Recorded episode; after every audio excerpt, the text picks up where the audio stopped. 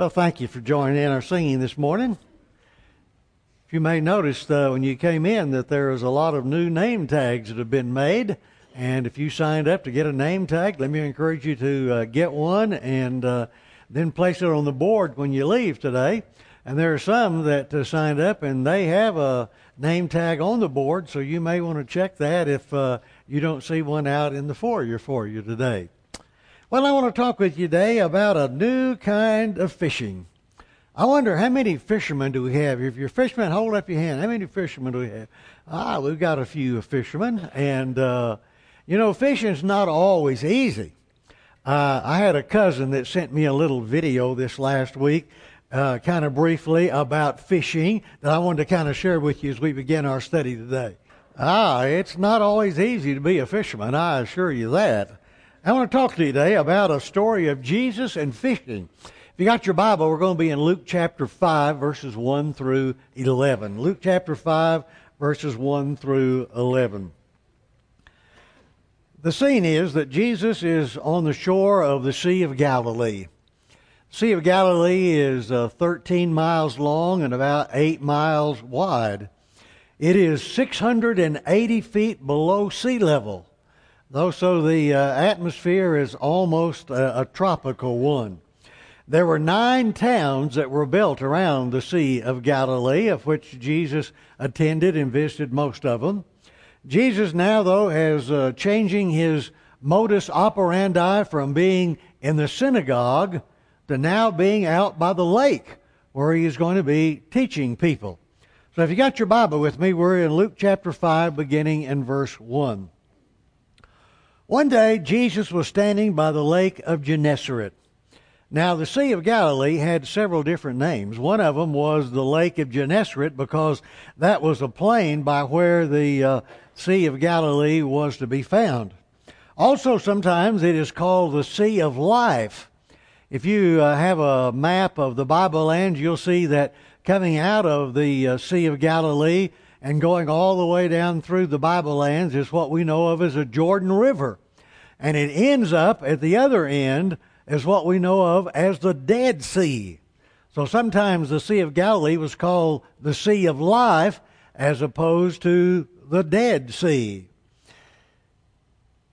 One day, as Jesus was standing by the lake of Gennesaret, the people were crowding around him and listening to the Word of God. Ah, what a great time for Jesus to have people who are so interested that they're crowding around to learn about the Word of God. He saw at the water's edge two boats left there by fishermen who were washing their nets. He got into one of the boats, the one that belonged to Simon, and asked him to put out a little from the shore. Then he sat down and taught the people from the boat. One of the jobs that a uh, fisherman had when he got through his fishing was to wash the nets. The nets would pick up uh, weeds and sometimes sticks and sometimes even rods. And if nets were not washed, they would rot. So, even though they were tired after all night fishing, the job there was that they had to wash their nets. So, there was a, a, boat there that belonged to Simon, and Jesus got in and said, Simon, will you push out a little bit so I can talk to people? And they would gather right up to the edge of the water to listen to Jesus as he spoke. When he had finished speaking, he said to Simon, Put out into the deep water and let down your nets for a catch. Simon answered, Master, we've worked hard all night and haven't caught anything. But because you say so, I will let down the nets. Now, this was really going to be a, a challenge here for Peter. Peter and uh, the men who were with him, they were experienced fishermen. They knew that the best time to fish was not during the day, but during the night. And they had all night been out fishing and they had not caught a thing. Let me tell you, it's a rough thing to uh, be somebody who is a fisherman and you fish for a long time and you get skunked. And Jesus says to him, Put your nets out, put your boat out in the water, you're going to have a big catch. And I wonder if he didn't think, what does Jesus know about fishing? I mean, here he is, a preacher, and I, I'm a man that's been fishing for years. I know this is not the time, this is not the place, but Lord, if you say so, I will let down the net. Now, I suspect that when they pushed out from the bank, that all the people who were fishermen who were gathered on the bank saw them and they thought, what are those guys doing out there? This isn't the time to fish. Why are they out trying to fish during the day when that's not the right time? So as the story continues, it says this. When they had done so, they caught such a large number of fish that their nets began to break, so that they signaled their partners in the other boat to come and help them, and they came and they filled both boats so full that they began to sink. When Simon Peter saw this, he fell at Jesus' knees and said, Go away from me, Lord. I am a sinful man. For he and all of his companions were astonished at the catch of fish they had taken. And so were James and John, the sons of Zebedee, Simon's partners. Then Jesus said to Simon, Don't be afraid. From now on, you will fish for people. So they pulled their boats on the shore, left everything, and followed him. What a great story this was about our Lord. And they find that uh, the Bible says that they left everything to follow Jesus. Now, this was not Simon's initial meeting with Jesus. Back in John 1, verse 41, the Bible says that he had been introduced to Jesus by his brother. And then in Luke 4, verse 39, Jesus had healed Peter's mother in law who had been ill. But now Jesus calls on him no longer to be just a part time disciple, one where you made your living by fishing. But he said, I want you to come and follow me. And they walked out and they left everything they had in order to follow Jesus. He said, I want to make you now so that you will fish for people. Now, there were between 18 and 24 different species of fish in the Sea of Galilee. And there are going to be all kinds of people that Peter and the disciples are going to run into as they try to make them followers of Jesus. Luke 19:10 Jesus said, "I came to seek and to save that which was lost." And now he has enlisted Peter Andrew, James, and John to be full time with him as they are going to be following after Jesus, trying to bring other people into the kingdom of God. Want to talk to you today a few things about fishing.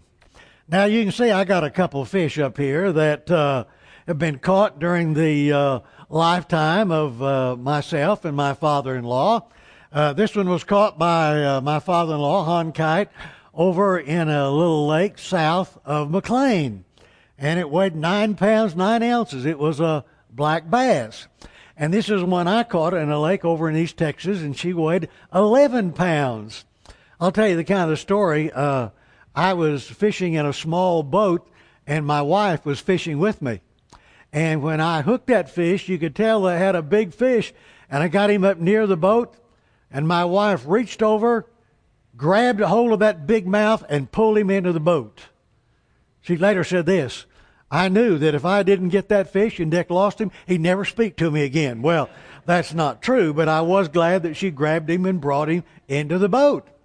But what Jesus is talking about here is a new kind of fishing.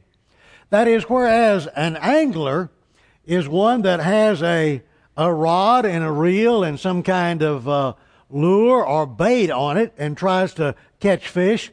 Somebody who is going to do fishing like Jesus taught here is going to do something completely different, and that is, it is net fishing. Now, follow with me if you will. Now, one man can be an angler and catch fish. But if you're going to be a netter, you're going to have to have a group of men to fish with you. Now, the way they commonly fished was they let the nets over the back of the boat and then they would let them out and make a circle. And when they got at the end of the circle, they would pull on both ends and drag in the fish that they had caught in the net. And this was going to be a new direction for them. In the past, Peter and the disciples had always fished for fish. And now he said, You're going to do something different. You're going to fish for men. I think of the story over in Acts chapter 18, verse 6, when Paul was at Corinth and the Jews would not listen to him, and he said, We are now going to go in a new direction, and we are going to talk to the Gentiles. And here it was that the disciples were going to have a new direction. They were going to be people who would fish for fish. You see, when you fish for people with a net, it means that you're going to reach out not by yourself, but with the help of others. I love the story of Liz Curtis Higgs. She was a uh, radio announcer in Detroit. She was known as the motor mouth of the Motor City. And she had rough language when she talked. Do you know who Howard Stern is? One of the most filthy and mouthed man I've ever seen or heard. And he told her, he said, Liz, you've got to clean up your act. Good night. If you can imagine somebody telling her that when he is like he is. When Liz moved to Louisville, and when she moved to Louisville, she didn't know anybody and she made friends with a couple and they invited her to come to church with her. And so she began coming to church with them. She didn't know anybody. And uh, one day, as the preacher was preaching about how the Lord had died for people, she reached over and whispered in the ear of the lady who was with her, Boy, if I had a man who would die for me, I'd marry him in an instant. And she responded by saying, Liz, there is a man who has died for you, Jesus Christ. Well, that kind of touched her heart, and, and people in the church began to befriend her and uh, make her feel welcomed, and she joined the choir. And one day they were singing in the choir, I have decided to follow Jesus. And she came out of the choir, came down front, made the confession of her faith, and was baptized into Jesus. She then began speaking about Jesus and she became an author and wrote many well known books, one of which was Bad Girls of the Bible and What We Can Learn from Them. And she was one that made a real impression in helping other people find out about the Lord. But you know, she did it because not just one person talked to her, but because the whole church realized here is one that we need to see brought to Jesus. And so as a group effort, they, they reached out to her. And you know, you're not called on to be one who just goes one on one trying to teach somebody, but rather we as, as a church, like they would have net fishing, we will all reach out together to help bring those who are outside the body into the body of Jesus Christ. You see, net fishing is different than angling. And what Jesus called upon these men to do was to be men who would all work together. And as they all worked together, they would able to be bringing people into the kingdom. Let me tell you that angling depends upon deception. Now, uh, if you could see a little closer, you would see at the end of my pole that I've got a lizard on there. And you know, if I would throw this out there and fish, I would want the fish to think, now, that is a good bait. That is something fresh to eat. And I would try, he would try to eat it. But now, when you are net fishing, you're not trying to deceive somebody. You're not trying to use trickery, but you're trying to make something like just a uh, good meal that they would be in a natural way when you just kind of scoop them up in a net. You know how people come to the church? You know how people come to the Lord? There was a, a great uh, survey that was done among thousands and thousands of people as to how people initially come to the church. And these were things were the results that were found. There were 6% of the people who were just walk-ins. That is, there was a church in their neighborhood. They thought, I want to go to church, and so they just walk in. There were about 3% that would come because of some kind of program. Maybe they were interested in a youth program or a children's program, and so about 3% would come that way. Now, I'm sure this next one is very much higher here. 3 to 4% would come because of the preacher. Uh, I'm sure that's higher here. And then there were about 3 to 4% that would come because of some kind of special need they had. Maybe they had a child that had some kind of a problem and they wanted to get the child involved in something with other kids. And then there were those who came just because they were visited. Somebody that they did not know knocked on their door and invited them to come. And that out of 10,000 was about 1 to 2%.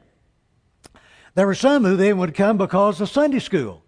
They wanted to be in a Bible school. Maybe as a kid they were raised up, and so they started coming because of Sunday school. And that would account for about 3 to 4%. And then there were some who came because of a revival or a gospel meeting. Listen to this, if you will. Point zero zero zero one came because of a gospel meeting or some kind of a revival. That's one out of 10,000. But there were many who came because they were invited by a friend or relative. And between 70 and 80% of the people who come to church do so because they were first invited by a friend or a relative. You know what that tells me? It tells me that if we're going to be growing as a church, it's not just one on one, but it's the whole church working together and people inviting their friends or their relatives to come. And when they come, then we as a church surround them like a net and we reach out to them and make them feel welcome, let them know how glad we are to have them so that they will feel comfortable and at home. And you don't have to do it all by yourself, but just reach out to somebody you know and invite them to come so that they can come and be a part of the family of God. And we'll help you. And we'll do all we can to make them feel welcome and so they can learn the Word of God and become a child of God.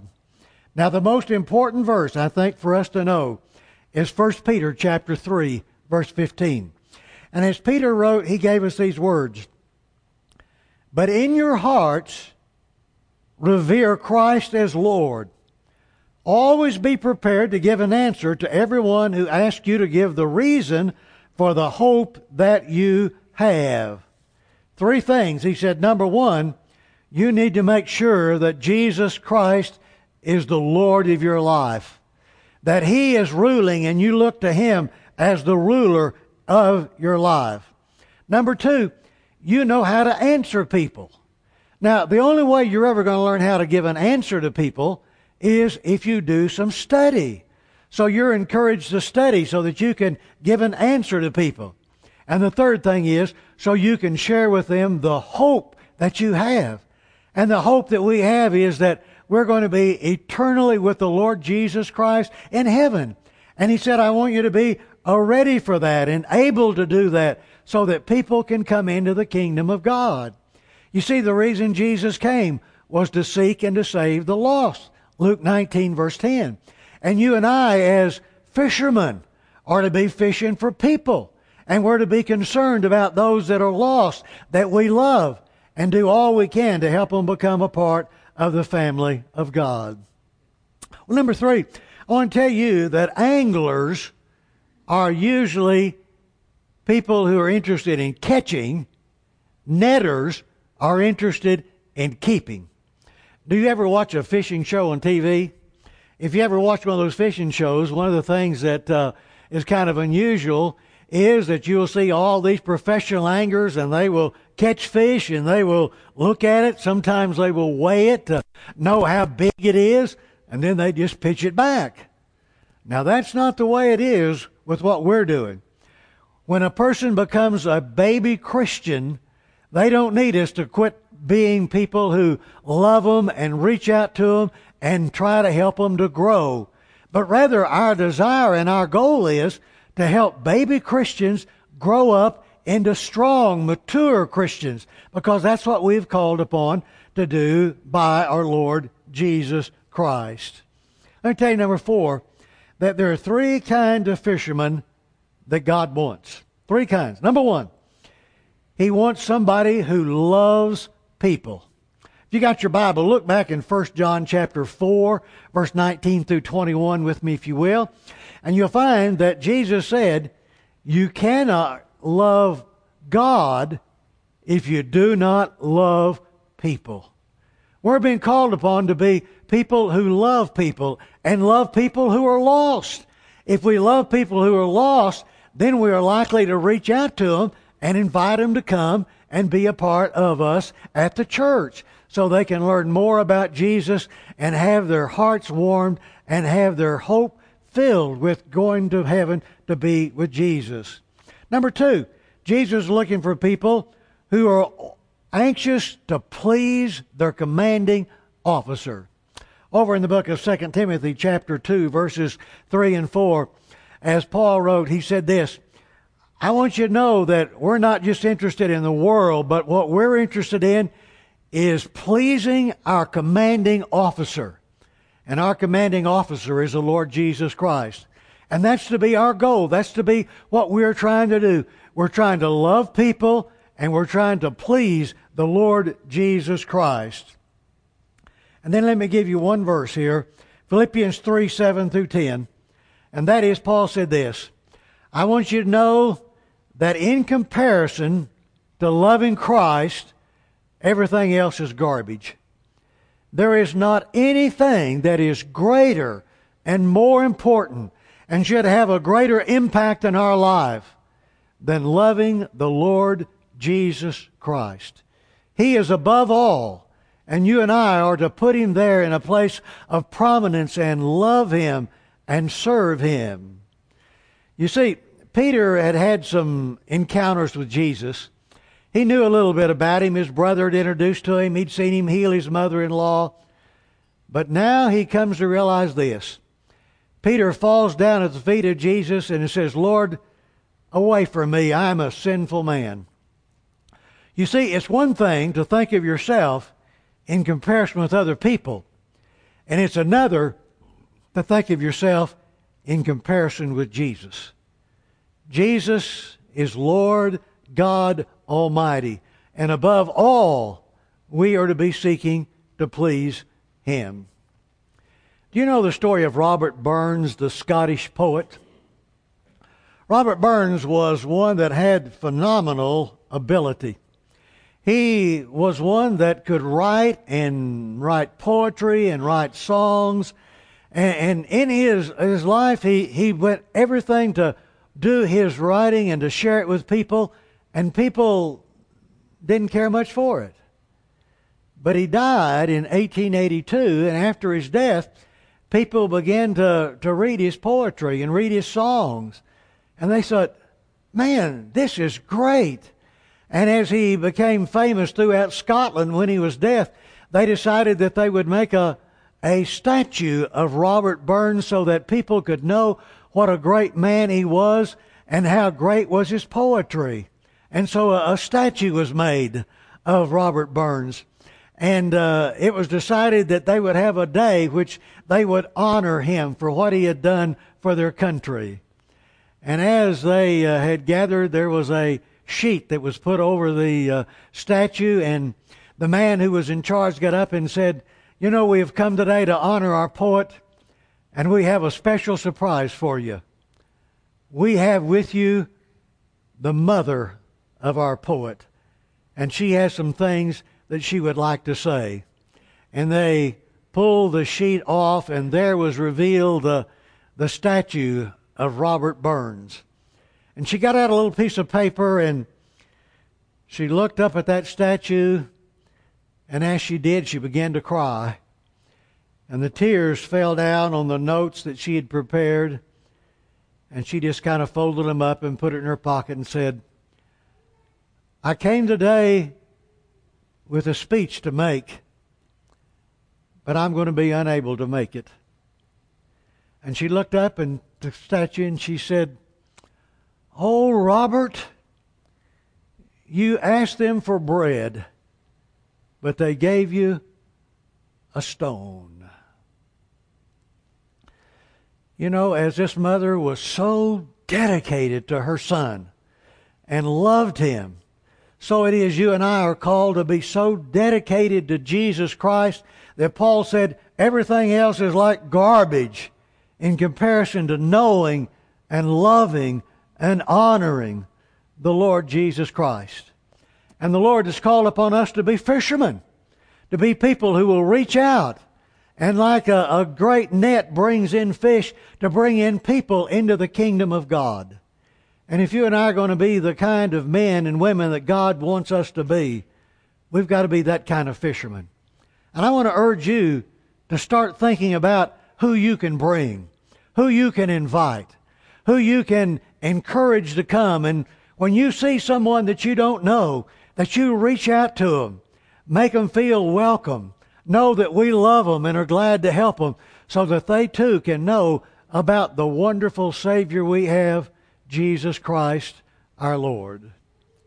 You're called upon to be a fisherman, to join in the crowd, and all of us work together to bring people in so they can know our wonderful Savior. Would you pray with me? Dear Father, we know that Peter realized his job was to follow you above all else. And Lord, he left everything he had to be your servant. And Lord, may we too be willing to give up everything we have in order to be the kind of fishermen you want us to be. We love you, Lord, and we want to see others come into the kingdom. We want them to have the same hope we have, that is, of living forever with you. We love you, Father, and thank you for all you've given us and done for us. In Jesus' holy name we pray. Amen.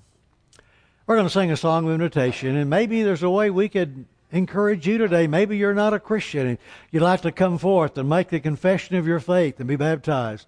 Maybe you'd like to just let it be known you'd like to be a part of our family here. Maybe there's someone you'd like to have us pray with you about and pray for. I'll be at the front and our elders will be at the back, and if you'd like to pray they, with someone or for someone, they'll be there to help you.